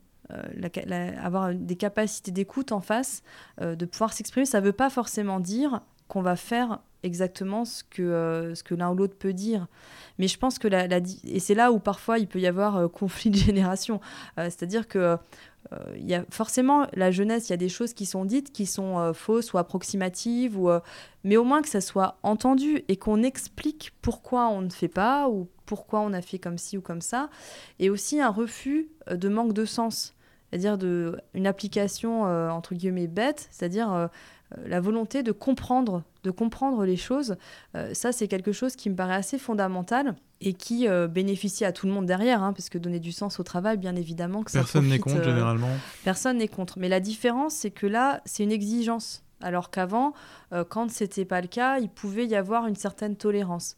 Là, c'est une exigence de comprendre ce qu'on fait, de voilà, de, de pouvoir poser ses questions, de pouvoir avoir de l'écoute. Et, ça, il faut qu'on trouve les moyens d'y répondre d'une manière ou d'une autre, que ça soit en proximité ou l'institution dans son ensemble. Ce qui veut dire, ce qui met une petite pression aussi pour, euh, je dis tes managers, ils sont pas à toi entre guillemets, mais je veux dire les managers euh, que tu es amené à croiser, parce que le, euh, finalement, pour pouvoir expliquer le pourquoi des actions qu'on demande à réaliser, il faut soi-même avoir un bon niveau de conscience sur pourquoi on fait les choses, dans quel cadre. Et c'est vrai que d'avoir beaucoup de pourquoi face à soi, ça peut être un peu euh, pris comme une. Euh, alors d'abord, est-ce que ça peut pas être pris comme une remise en question? C'est-à-dire que j'imagine qu'il y a beaucoup de managers qui ont un peu de bouteille, qui ont euh, fonctionné en disant bah, finalement, quand on me demande pourquoi, je dis c'est con, mais c'est comme ça. Et, est-ce que pour eux, ils vivent bien finalement ces jeunes qui leur disent mais pourquoi on doit faire les choses et pourquoi c'est pas comme ci et pourquoi c'est pas comme ça? Est Comment ils le prennent? Alors, c'est sûr qu'il y en a certains qui le vivent un petit peu plus difficilement, mais je dirais que maintenant, comme euh, cette génération-là euh, devient de plus en plus nombreuse, euh, je vois moins de. Enfin, ça devient un petit peu plus dans les mœurs, quoi. c'est dans nos entreprises, on est habitué un petit peu plus à ça. Je dirais que la, différence, c'est qu'on n'y répond pas toujours, mais ça, ça, brusque un peu moins, parce que je pense que beaucoup de managers maintenant ont surtout ceux qui ont des équipes un peu jeunes, euh, savent qu'il euh, y a ces questionnements-là. Après, c'est la place qu'ils donnent qui n'est pas toujours la même. Euh, et puis parfois, oui, une, certaine raideur à se dire, bon, ben, c'est pas grave s'il y a du turnover, en gros, mm. de ne pas se questionner sur la façon dont on procède pour y répondre, en fait. C'est un petit peu ça que, que moi je vois. Ça, effectivement, l'indicateur du turnover, c'est un bon un, bon thermomètre pour le coup, parce qu'on peut le comparer. J'imagine qu'entre il n'y a pas de raison majeure à ce que euh, la direction petite enfance, euh, je dis des noms au hasard évidemment, je connais absolument pas les personnes, mais que la direction petite enfance ait euh, un taux de fidélisation exceptionnel et que la, direction de la voirie est, à l'inverse beaucoup de démissions. Donc finalement, j'imagine que vous pouvez être amené, comme dans les entreprises privées, à comparer euh, le turnover et d'autres indicateurs RH là-dessus. Tout à fait. Alors après, on a aussi des collaborateurs, parce que là, euh, tout le monde n'a pas le luxe de pouvoir bouger. Hein. On en a aussi qui se résignent et qui restent quand même pour des questions économiques. Mhm. Euh, mais ça ne doit, pas, ça doit pas nous conduire à laisser les choses en l'état, en fait. Et après, un autre point qui est important, c'est la vie privée, la mhm. place de la vie privée. Et là-dessus, c'est sûr qu'on a beaucoup évolué dans nos organisations sur cette question de la place de la vie privée. Et ça, quand je dis ça, c'est pas forcément pour les femmes pour le coup. C'est pour les femmes et pour les hommes. Parce qu'on a des jeunes papas euh, qui ont aussi envie de pouvoir profiter euh, de leur, euh, leur, vie privée. voilà, et puis donc une des mesures dont je suis particulièrement fière à la ville de Cergy, c'est qu'on a été la première collectivité locale à mettre en place un congé paternité. Mhm. allongé par rapport à la, au congé paternité obligatoire. Donc on a rajouté 10 jours le premier mois à la naissance de l'enfant pour les papas Et ça, typiquement, pour moi, ça fait partie des choses qui sont des leviers d'attractivité pour les plus jeunes. Hommes ou femmes, d'ailleurs, parce que ça, ça crante l'état d'esprit dans lequel on est. Mhm. C'est de dire, nous, entreprise, on s'adapte. On s'adapte à votre vie. Euh, vous devenez papa, c'est c'est un truc de dingue, c'est un bouleversement dans votre vie, euh, eh bien, on n'a pas cette vision cloisonnée de euh, euh, il y a l'entreprise et on s'en fout, quelle que soit votre situation, vous devez donner la même chose. Mhm. Non. Un jeune papa, une jeune maman, et tu vois exactement de quoi je parle. Je crois, je crois. Quand toute la nuit, tu as ton môme qui boile, le lendemain, non, tu es déchiré et tu es moins patient. Bah et il vaut mieux le matin dire les mecs, voilà, mon fils là, il a pleuré toute la nuit on le sait, euh, et on s'adapte dans l'équipe. Au lieu de se dire, hmm. euh, celui-là, euh, faut, faut pas embaucher des jeunes papas parce qu'ils ont un bébé qui boit la nuit. Non, parce qu'il apporte aussi autre chose à l'équipe. Et c'est pour ça, quand je dis la place de la vulnérabilité, c'est pas forcément au sens vulnérabilité, la faiblesse, c'est mhm. vulnérabilité au sens tout ce qui fait qu'un jour tu es mal luné, que tu as des choses qui vont pas. Bah, dans l'équipe, c'est des choses dont on peut tenir compte. Et si tu en tiens compte, la personne, elle donne encore plus de jus d'ailleurs. Donc c'est ça le paradoxe, c'est que tu peux te dire, euh, bah, si la personne, euh, euh, tu, en fait, tu devrais demander le maximum et pressuriser tes collaborateurs. Non, quand on est jeune parent, c'est différent et la société fait que tu n'as plus euh, euh, forcément les grands-parents qui sont là pour tout gérer à ta place, la tante, euh, ce qui était un petit peu les solidarités, qui avait d'autres défauts, hein, mais tu avais tout le monde qui s'occupait de ton bébé avec toi. C'est prouvé, hein, c'est que on a même une structure biologique qui est faite pour qu'on s'occupe pas tout seul de notre enfant. Hein. C'est comme ça. Donc les familles monoparentales ou même les parents qui ont des jeunes enfants, c'est difficile aujourd'hui. C'est très difficile. Donc si on veut pas exclure ces personnes-là de notre environnement professionnel et des postes de dirigeants, eh bien moi, on trouve des solutions. Par exemple, moi, une de mes convictions, mhm. moi j'ai des directrices mhm. euh, qui, euh, pour certaines, prenaient des, des, temps partiels. Mais je peux te dire qu'aucune d'entre elles ne faisait de fait un temps partiel. C'est généralement la mauvaise opération. ce qu'on dit dans le privé, c'est que on finit par faire un 5 5e payé 4 5e. Exactement. Et donc moi, un de mes combats, c'est de me dire, non, moi, je vais essayer de trouver comment m'adapter à tes contraintes euh, par rapport à ton enfant. Euh, et je sais que ton engagement est fort. Donc du coup, euh, je vais m'adapter. Et donc du coup, on décourage l'engagement si on n'en tient pas compte. Et, de ce point de vue-là, pour le coup, est-ce que tu trouves pas que les, fiches de poste, entre guillemets, des dirigeants d'aujourd'hui sont finalement rédigés de manière un peu trop exigeante? C'est-à-dire que on exige, d'ailleurs à tort ou à raison, on peut aussi se poser la question de la légitimité de cette attente, souvent des dirigeants et des dirigeantes qui soient joignables à tout instant, mobilisables, etc. Donc si on va jusqu'au bout de la logique, finalement c'est un peu dans la négation de la vie personnelle que tu évoques. Est-ce qu'aujourd'hui, alors je mets de côté les pompiers, les gens qui ont une mission de service public évidente où la disponibilité fait partie du job, est-ce qu'on n'a pas tendance un peu à exagérer cette condition de, disponibilité à tout instant et finalement peut-être par là même de décourager des gens euh, qui ont un projet de vie familiale et autres de, euh, vouloir devenir euh, dirigeant ou dirigeante oui, ça c'est vrai, ça c'est vrai. Après, ce qui est compliqué, c'est que moi, si je compare avec ce que je vis au quotidien, quand tu es DGS, en fait, de fait, tu es quand même un petit peu mobilisable. Après, la question, c'est quoi cette mobilisation? Euh, typiquement, moi, depuis que j'ai des enfants en bas âge, bah oui, si le week-end euh, il y a une, crise qui se passe, moi, personnellement, je suis pas forcément en capacité de venir immédiatement si euh, j'ai mes deux enfants avec moi. en revanche, je peux très bien avoir une organisation qui fait qu'on se soutient de manière solidaire. Et moi, j'y réponds par l'équipe. C'est-à-dire que moi, quand j'avais pas d'enfants, j'ai très souvent, je me suis très souvent adaptée pour les vacances, par exemple, à mes collègues qui avaient des enfants. C'était pas de se dire quand t'as pas d'enfant, on s'en fout de ta vie, mhm. mais c'était de se dire eux, ils ont quand même des contraintes plus fortes. J'ai dans mon équipe des personnes qui sont séparées et mhm. qui ont une semaine où ils ont leurs enfants, une semaine où ils l'ont pas. Et ben à un moment, les semaines où ils l'ont pas, ils font un peu plus que quand ils ont leurs enfants. Euh, cette euh, modularité, en fait, je pense que c'est ça aussi qu'il faut qu'on ait en tête. En revanche, effectivement, euh, c'est pas de se dire j'ai des enfants, donc je fais plus mon job, bien sûr. Mais je pense que quand on a une équipe qui fonctionne bien, c'est l'équipe aussi qui peut y répondre parce qu'il y a des moments, même quand tu as des enfants, il y a des moments où tu peux plus être dispo, euh, il y a des moments où tu peux moins être dispo. Donc comment tu t'organises à la fois avec ton conjoint, avec euh, parce que c'est tout ton tout ton back-office à la maison, mhm. euh, mais comment est-ce que tu t'organises aussi dans une équipe pour que tout ne pèse pas sur une personne? Et mhm. c'est ça aussi qu'il faut changer, je pense, dans nos mentalités Moi, je suis pas DGS toute seule. C'est Mhm. pas euh, quand il y a des choses qui sont faites, qui sont bien, c'est toujours parce qu'on a, on a fait des choses à plusieurs en fait. Donc comment est-ce qu'on change de regard là-dessus? Il faut pas effectivement se dire que c'est soi-même qui doit toujours être là, toujours faire ci, toujours faire ça. Euh, et ça plaît aussi à nos collaborateurs parce que quelque part, tu les mets aussi en lumière. L'impression que vous tirez pas toujours la couverture. Voilà, quand tu partages la réussite, effectivement, je pense que c'est un levier de motivation énorme. Euh, Ils sont contents de voir que d'être mis en avant. Euh, ce que tu dis néanmoins, ça renvoie à un point très important qui est la délégation et qui est, euh, euh, qui est pas toujours simple. Donc peut-être qu'avec le temps, tu as acquis cette aisance, je dirais, pour organiser tes équipes de manière à assurer finalement une forme de permanence, même quand toi-même tu, tu es pas dispo. C'est quoi aujourd'hui, d'après toi, des clés pour être plus à l'aise pour déléguer? Alors je pense que déjà le partage des contraintes, dire quelles sont ces contraintes, pour moi c'est la base. Euh, typiquement quand on organise les, les vacances, pour que moi je puisse prendre une semaine tranquille, peinarde où je suis pas dérangée, c'est de dire voilà moi je prends telle semaine, je décroche, voilà, et de permettre à chacun de décrocher quand il est en vacances. Alors pour ça c'est très concret. hein. C'est d'avoir quelqu'un qui fait l'intérim. Ça paraît tellement euh, basique, mais néanmoins, c'est pas toujours fait. C'est euh, quasiment jamais fait dans le monde privé. On a juste ce qu'on appelle des out of office. Donc, c'est des charmants messages automatiques qui vous expliquent que, euh, effectivement, on revient dans une semaine et qu'en cas d'extrême urgence, ils vous donnent le numéro du, du standard et d'une personne qui, généralement, est très peu concernée, très peu briefée sur les dossiers et il vaut mieux attendre la fin des vacances.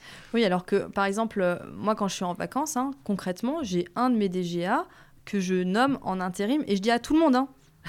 je le dis à, à- à mon président, avant au maire, je le dis à l'ensemble de l'équipe du comité de direction et j'impose qu'on ait un calendrier euh, du comité de direction où chaque personne nomme une personne en intérim. C'est super dur pour certains hein, parce que ça veut dire non, c'est pas moi qui gère quand je suis pas là. Et tant pis si c'est pas géré comme je l'aurais fait. C'est surtout ça qu'il faut arriver à se dire. Et ce qui est difficile aussi, c'est pour des gens qui sont perfectionnistes. Souvent, les managers qui micromanagent, c'est pas parce que c'est des gens mauvais qui ont envie de te saouler, quoi. Mais en fait, ils te saoulent parce qu'ils te laissent pas vivre. Et à un moment, c'est aussi de se dire, ok, c'est pas parfait. Ou alors même, c'est pas du tout. Même quand c'est merdique, questionne-toi et dis-toi, qu'est-ce que je peux faire moi pour que la prochaine fois, ça soit pas merdique sans moi et pas pour que moi je réécrive le truc? Donc euh, c'est typiquement la question que je te disais pour les- le grand oral, c'est qu'à un moment, non, c'est pas de faire à la place de mon collaborateur. Donc c'est assez subtil, c'est qu'est-ce que j'accepte moi comme différence entre ce que moi j'aurais fait et ce que l'autre aurait fait. Et aussi, comment je fais en sorte que mon collaborateur monte, comment je lui apprends à faire autrement. Donc c'est pour ça qu'il y a le lien avec l'enseignement, c'est évident. C'est que pour moi, le premier rôle d'un manager, et, en- et quand je dis ça, c'est pas condescendant, c'est écouter ce que euh, son équipe a de meilleur que soi-même. Voilà, c'est être à l'écoute de leur apport et de ce qu'ils sont de meilleur que soi-même. Donc arrêtez de se dire que le manager, c'est celui qui sait mieux que l'équipe. Non, il y a plein de choses dans l'équipe euh, où les gens savent mieux. Et j'ajouterais même, ça va même plus loin. C'est que moi, j'ai lu pas mal de bouquins de neurosciences, puis j'ai fait partie d'un club de dirigeants, l'APM, euh, où en fait, on a aussi des... Progrès du Management. Voilà, on a aussi des experts qui viennent. Donc moi, ce qui m'a beaucoup nourri, c'est toutes ces, euh, toutes ces découvertes de dingue sur les neurosciences et sur le fonctionnement de notre cerveau, Mhm. qui te rend super humble, hein, parce que euh, quand tu vois à quel point tu as des biais, à quel point... euh, Enfin, tu, tu, même parfois, tu te dis, mon Dieu, quoi, ça fait un peu peur. Bah oui, Mais oui. justement, Hmm. la clé et qui te redonne espoir, c'est de te dire à plusieurs, à plusieurs, tu empêches les biais. À plusieurs, tu es beaucoup plus intelligent. Et c'est pas juste euh, l'intelligence collective, c'est génial. C'est profondément on ancré. On diminue les biais. Voilà, et ouais. c'est Mm. profondément ancré dans ton cerveau. Et moi, je doute souvent de mes propres décisions. Mhm. Euh, donc, du coup, je- j'aime bien le fonctionnement collégial. Euh, et le fonctionnement collégial te permet d'éviter tes biais, d'apporter ce que chacun peut apporter, mais aussi à un moment que tu, ne sois, que tu sois à la fois indispensable et en même temps que- qu'on puisse fonctionner sans toi. C'est- subtil, mais quand tu es dirigeant, comment tu fais en sorte que ton équipe sache fonctionner sans toi et qu'en même temps, tu as ton apport et, et l'équipe a quand même besoin de toi? J'adore cette définition. Être- essentiel et qu'on puisse fonctionner sans toi en même temps. Ça, c'est une bonne, une bonne quadrature. Je pense qu'on peut faire un projet de, de vie de manager là-dessus, là, pour réussir à optimiser cette équation. Est-ce qu'il y a une compétence dans ton métier que où tu as vraiment développé ça sur le terrain et où tu t'es dit finalement, j'ai jamais entendu parler de ça à l'école et pourtant aujourd'hui c'est clé dans ce que je fais? Alors pour moi, la compétence numéro un, c'est l'écoute. Et c'est vrai que c'est pas ce qu'on te dit euh, quand, tu suis des cours de management. Euh, euh, voilà. En fait, la place du silence, de ton propre silence, ça peut paraître peut-être un peu bizarre de dire ça, mais pour moi, c'est la compétence numéro un. Par exemple, quand tu es en entretien d'embauche et qu'on euh, te dit, euh, voilà, ça y est, tu es recruté, euh, qu'est-ce que tu fais en premier? Moi, j'aime bien quand on me répond. Je ne peux pas répondre, il faut d'abord que j'écoute l'équipe, que je rencontre l'équipe, que voilà. Bien sûr que je peux avoir des idées, et tant mieux, enfin, je suis payée pour ça. Mais à un moment, qu'est-ce que je fais? J'écoute. J'écoute, je regarde, j'observe. Et c'est là où, tu vois, moi j'ai beaucoup appris aussi de la méditation, parce que mmh la méditation, c'est le paradoxe euh, de, faire le vide et que, c'est ça qui te remplit en fait. et bah, justement, quand tu es dirigeant, euh, je pense qu'une des plus grandes qualités, c'est d'écouter, de regarder, d'observer, et de s'écouter aussi soi-même, hein, même ses intuitions, mais à un moment de pas foncer tête baissée dans ses propres certitudes. Écouter, douter, mais pas trop. Et puis après, ben, confronter les opinions, construire ensemble et, apporter euh, des idées et voir si ça match avec, euh, avec l'équipe. Quoi. Pour moi, c'est ça le, le, fondement du management. D'accord. Effectivement, la, compétence d'écoute, euh, on, a tous à progresser là-dessus. Je propose juste une définition donc, qui n'est pas la mienne pour nos auditeurs et que je trouve jolie, donc j'aimerais envie de la partager. C'est quelqu'un qui m'a dit écouter, c'est ne pas savoir ce que tu vas répondre tant que la personne n'a pas terminé sa phrase. Ça a l'air très simple, mais en réalité, c'est assez exigeant. Et on se rend compte quand on essaye d'appliquer cette définition qu'on est souvent euh, en train de euh, soit préparer des arguments pour ou contre euh, pendant qu'on écoute, mais en tout cas, on n'y arrive pas toujours. Donc je te rejoins là-dessus. C'est vrai que c'est un, petit, un petit challenge pour tout le monde. Alors, autre point, peut-être sur les, je dirais, plus tes moteurs personnels. Donc, on en a parlé au travers, bien évidemment, du service public. Mais finalement, aujourd'hui, malgré le fait que tu restes une jeune professionnelle, tu as quand même déjà coché beaucoup de cases. Euh, c'est-à-dire en termes de management, d'évolution de carrière. Euh, qu'est-ce qui aujourd'hui euh, finalement te donne envie de te lever le matin voilà, parce que tu as déjà accompli beaucoup de choses. Qu'est-ce qui te donne toujours envie dans ce que tu fais? Alors, moi, c'est mes collaborateurs. En fait. Enfin, ça peut peut-être paraître. J'ai des gens super à mes côtés et j'accorde une place très importante à la convivialité, ce qui fait parfois des petites blagues dans mon entourage professionnel. Voilà, j'adore aller euh, faire une bouffe avec, euh, avec mes collaborateurs. Ça fait partie des choses que j'adore. Euh, voilà, le petit café du matin, le petit. J'aime beaucoup cette part de convivialité. voilà, prendre une bière avec mon patron.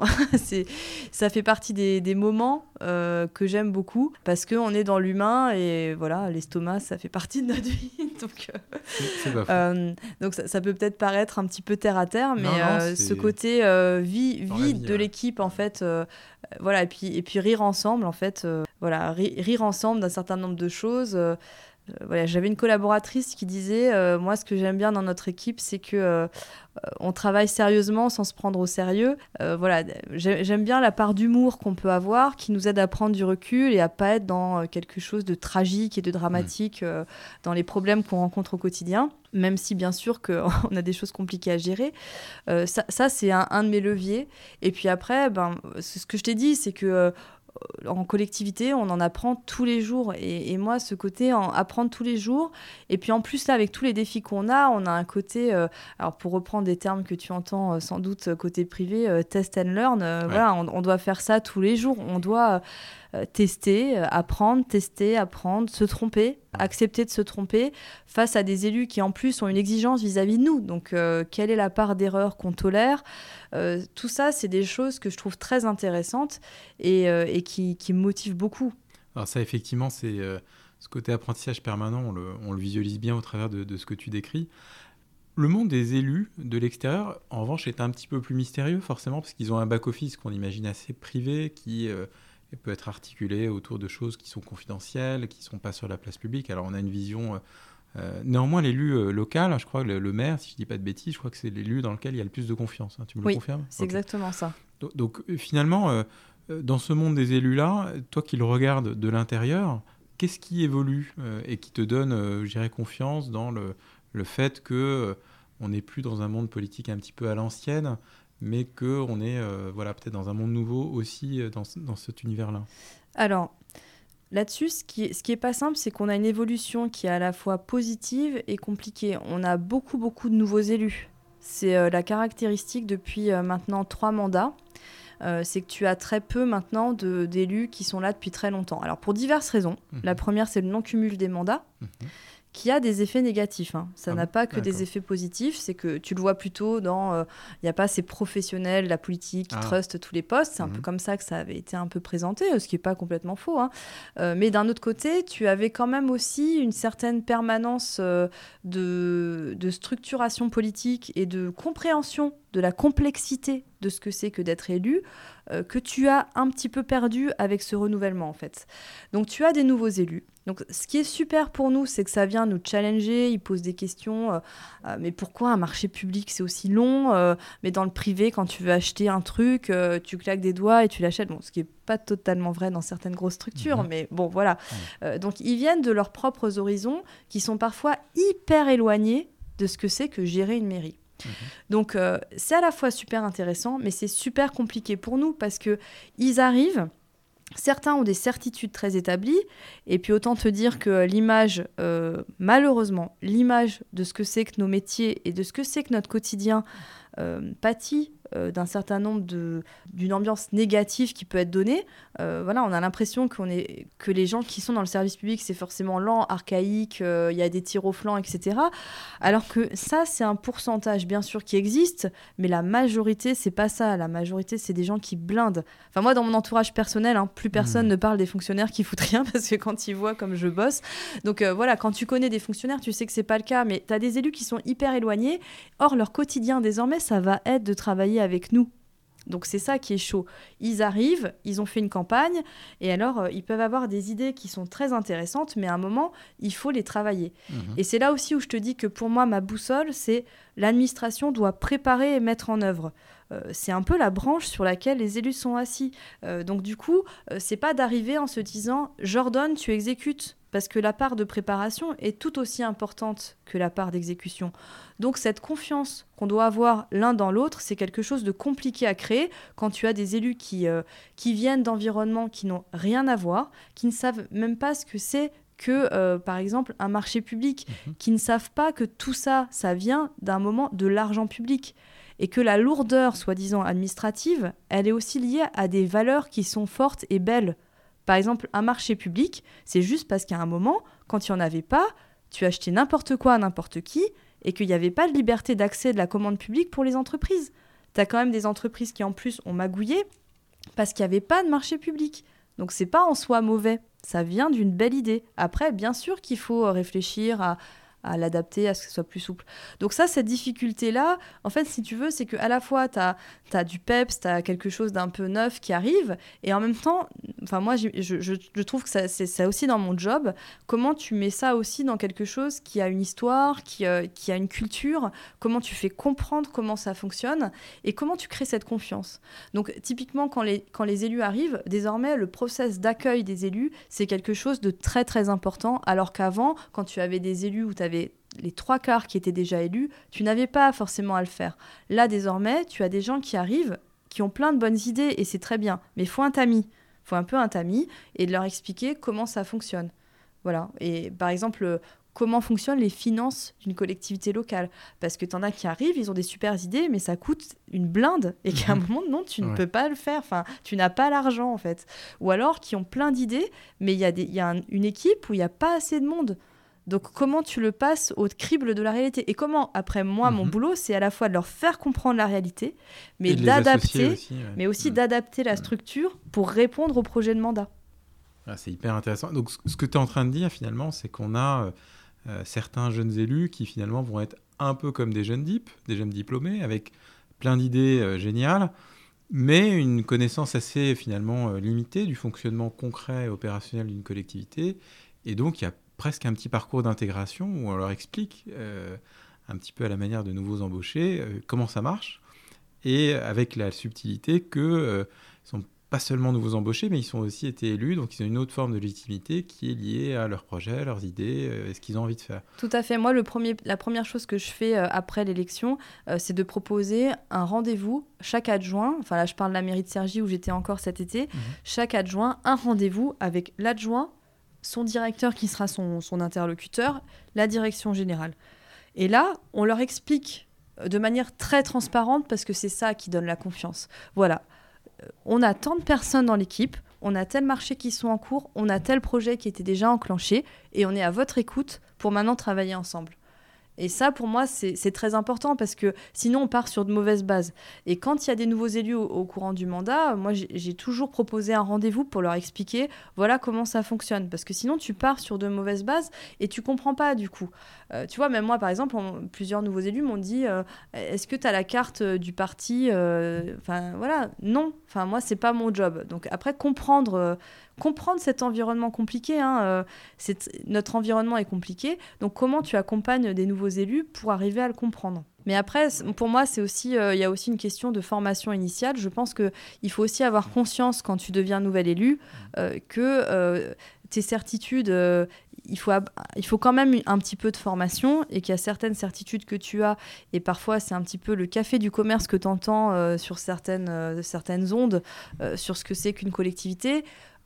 Quand tu vois les gens, quand tu rencontres les gens, c'est là aussi où l'écoute est importante aussi pour nos élus quand ils arrivent. Oui, parce qu'effectivement, il, y, a une technicité très importante, hein, et d'ailleurs c'est pour ça que on fait tous ces parcours d'études avant, effectivement on prépare les gens voilà, pour pouvoir gérer cette complexité et de fait, c'est peut-être la, petite faille, je dirais, du renouvellement actuel, c'est que finalement, euh, on peut arriver avec un niveau de connaissance modeste. Sur et tu vois, le pire, c'est quand tu as des élus qui viennent du privé et qui disent Je vais vous apprendre. Ah oui, ça, j'imagine. Donc là, c'est le classique, hein, il y en a énormément. Il y en a énormément qui arrivent en disant Non, mais dans le privé, on fait mieux. Donc, je vais vous expliquer comment on fait. Alors, autant te dire que pour des gens en face qui ont quand même euh, ce degré d'engagement, tel que j'essaie de te le faire euh, hmm. comprendre, ce degré d'engagement, de, euh, de, volonté de bien faire, quand on te dit non mais dans le privé on fait vachement mieux, et, qu'après en plus on te dit on fait vachement mieux, on te donne une consigne et qu'en fait elle est inapplicable pour X raisons, ça ça marche pas du tout. C'est un, un petit peu comme si tu disais, voilà, tu as une grosse administration, c'est la start-up, enfin tu sais c'est un peu ce mythe que mhm. bah, désormais tout va devenir super simple parce que tu vas plaquer des méthodes d'ailleurs. Et on a d'ailleurs eu une tendance managériale qui a été très néfaste pour les collectivités locales, c'est le New Public Management, ah. où on a voulu calquer des méthodes du privé. Donc quand tu me demandais par exemple des critères d'évaluation, ben, on a calqué euh, justement euh, des indicateurs de rentabilité sur tout. Mhm. Alors je ne dis pas que c'est tout est à jeter, mais non, on, est quand même, on a quand même des spécificités de ah structure publique. Ah, super intéressant. Je voulais revenir sur un point tout à l'heure, tu as mentionné le, le fait que tu avais eu un mentor. Et euh, effectivement, dans, toute trajectoire inspirante, dans notre expérience, il y a euh, euh, une ou plusieurs personnes qui vont jouer ce rôle. Et donc, assez classiquement, nous, on, a une ou deux questions qu'on aime bien poser. C'est d'abord, quel est le conseil, quel est le meilleur conseil que tu aies pu recevoir d'un mentor? Alors, moi, il m'avait dit un truc qui, au début, j'avais du mal à le comprendre. Il m'avait dit Marie-Claude, vous savez, vous n'êtes pas toujours obligée de répondre aux questions. Donc je devrais pas te dire ça à toi, mais. Zut, ça va. Euh... Tu comptais pas t'en tirer comme ça. Euh, c'est qu'en fait, euh, c'était une manière de dire euh, faut pas faire du tac au tac, faut pas s'empresser. Ça rejoint un petit peu cette capacité d'écoute, en fait. C'était de dire ben, quand, on, quand on pose une question, prends, un petit peu de temps, parce que bon, c'est un petit peu aussi le côté euh, fougueux euh, quand tu arrives, tu as envie de tout faire assez rapidement. Hein. on est un peu cette génération-là. Euh, mhm. voilà, action-réaction, bon, ce qui, ce qui a ses avantages, mais c'est aussi de se dire, ben, laisse-toi le temps, laisse-toi le temps aussi de temps en temps. Donc parfois, d'ailleurs, avec mon équipe qui, qui connaît mon appétence pour la vitesse et le dynamisme, mhm. il y a des moments où je dis, bon, bah là, non, là, je suis pas prête à décider, il me faut plus de temps. Voilà, et, de temps en temps, même quand ça peut euh, être problématique parce que ça a quelques impacts. Euh, voilà. Et puis il m'avait dit autre chose qui, qui, peut être, qui peut paraître contradictoire, mais qui est complémentaire. Il m'avait dit, Marie-Claude, vaut mieux une mauvaise décision que pas de décision du tout. Hmm. Et ça, ça m'a souvent guidée, parce que des fois, euh, à contrario, quand tu te paralyses trop en te disant, je vais prendre le temps de décider, eh bien, tu as toute une équipe derrière qui est en mode panique et en souffrance parce que c'est pas clair. Et donc, il vaut mieux un truc clair et euh, euh, tu, fais des déçus, tu as, des gens qui sont pas contents, mais à un moment, tu avances en fait. Ok. Euh, très clair, là, sur le, pour le coup, c'est ma question et c'est votre réponse. J'ai bien compris. Donc, alors peut-être, j'en ai une autre qui est plutôt à l'inverse. Est-ce qu'il y a un conseil, peut-être pas, de ton mentor, mais d'un prof ou de quelqu'un qu'on t'avait dit c'est ma petite Marie-Claude, ça fonctionnera comme ça. Et en fait, tu t'es rendu compte que c'était une énorme boulette et que c'était pas du tout la vraie vie. Euh, et tu, aimerais déminer ça, peut-être pour euh, aujourd'hui des, personnes qui euh, voilà, s'apprêteraient à commencer une, carrière dans, l'univers des collectivités publiques ou ailleurs d'ailleurs, et où tu te dirais, bah non, ça on m'a dit ça, je l'ai beaucoup entendu et finalement il faudrait que je le démine parce que c'est pas vrai.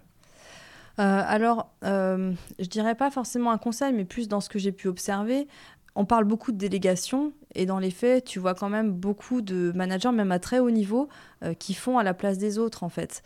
Euh, et quand je dis font à la place des autres, euh, par exemple, parfois, c'est même pour protéger leurs équipes qui vont présenter en se disant la responsabilité, je la porte parce que c'est moi qui porte le message. Euh, donc, euh, c'est pas forcément un conseil, mais c'est plutôt une posture euh, qui est que, par exemple, bah, le maire, ça va être toujours le DGS qui lui présente les dossiers. comme ça, c'est lui qui prend la responsabilité, il prend les tartes si ça marche pas bien. mais en fait, nos collaborateurs aujourd'hui, je crois que c'est justement pas ça qu'ils attendent. Mhm. Euh, et moi, quand, quand ils présentent, jamais je vais dire euh, il fait de la merde ou quoi que ce soit. Enfin, je suis co-responsable de ce qu'ils présentent, mais c'est eux qui vont présenter. Et moi, j'ai même eu un cas où un de mes managers a pris le micro au moment où je devais intervenir pour présenter à ma place. Et ça, c'est humiliant en fait. C'est humiliant et ça ne la, responsabilité que tu as en tant que dirigeant n'exclut pas que tu laisses les autres avoir leur place, y compris quand c'est risqué. Voilà.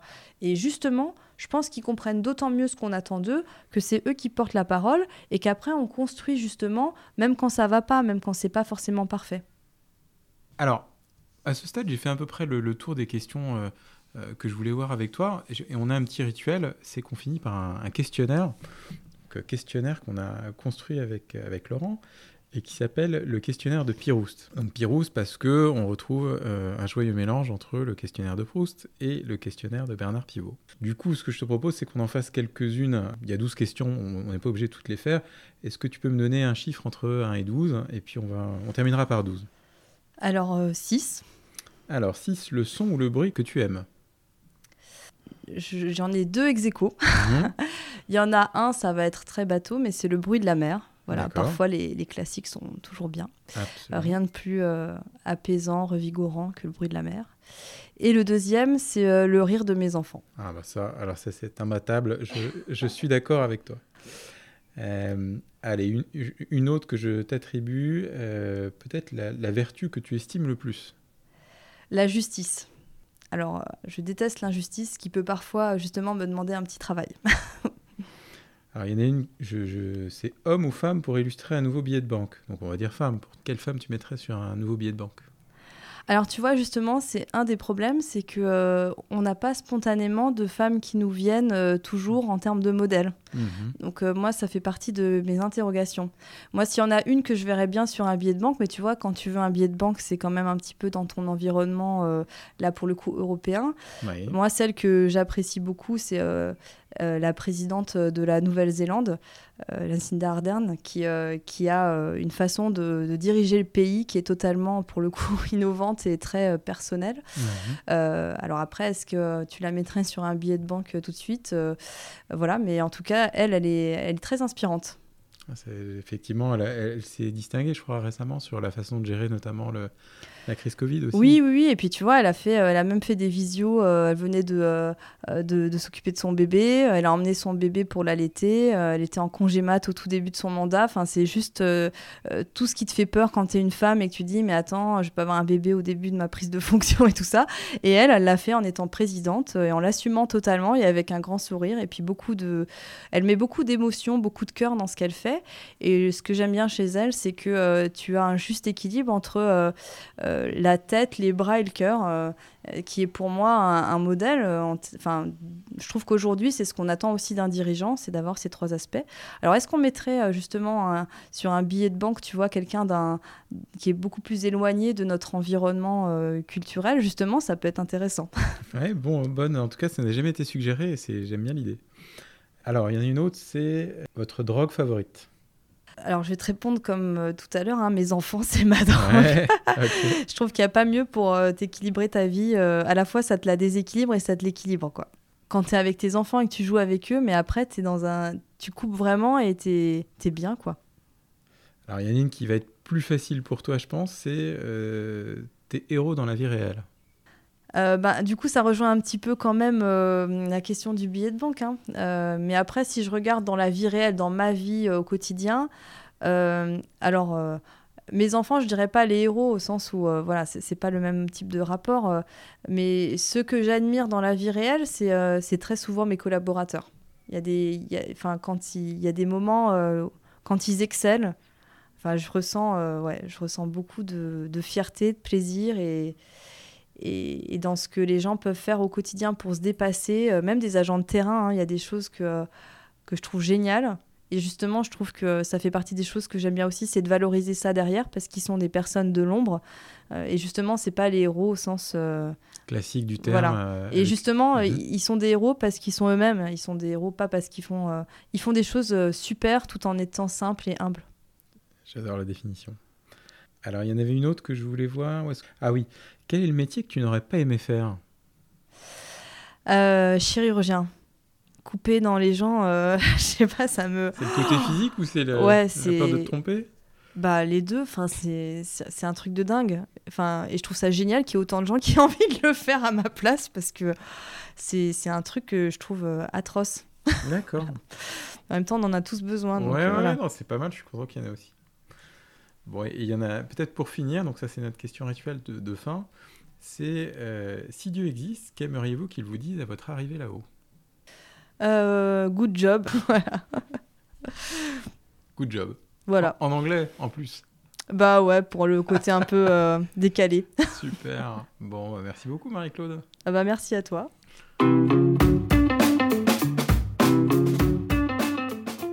Merci à vous, chers auditeurs, d'avoir écouté ce podcast jusqu'au bout. Si ça vous a plu, n'hésitez pas à en parler autour de vous et à vous abonner. Nous vous donnons rendez-vous prochainement sur Ballistique pour un nouveau podcast. À bientôt.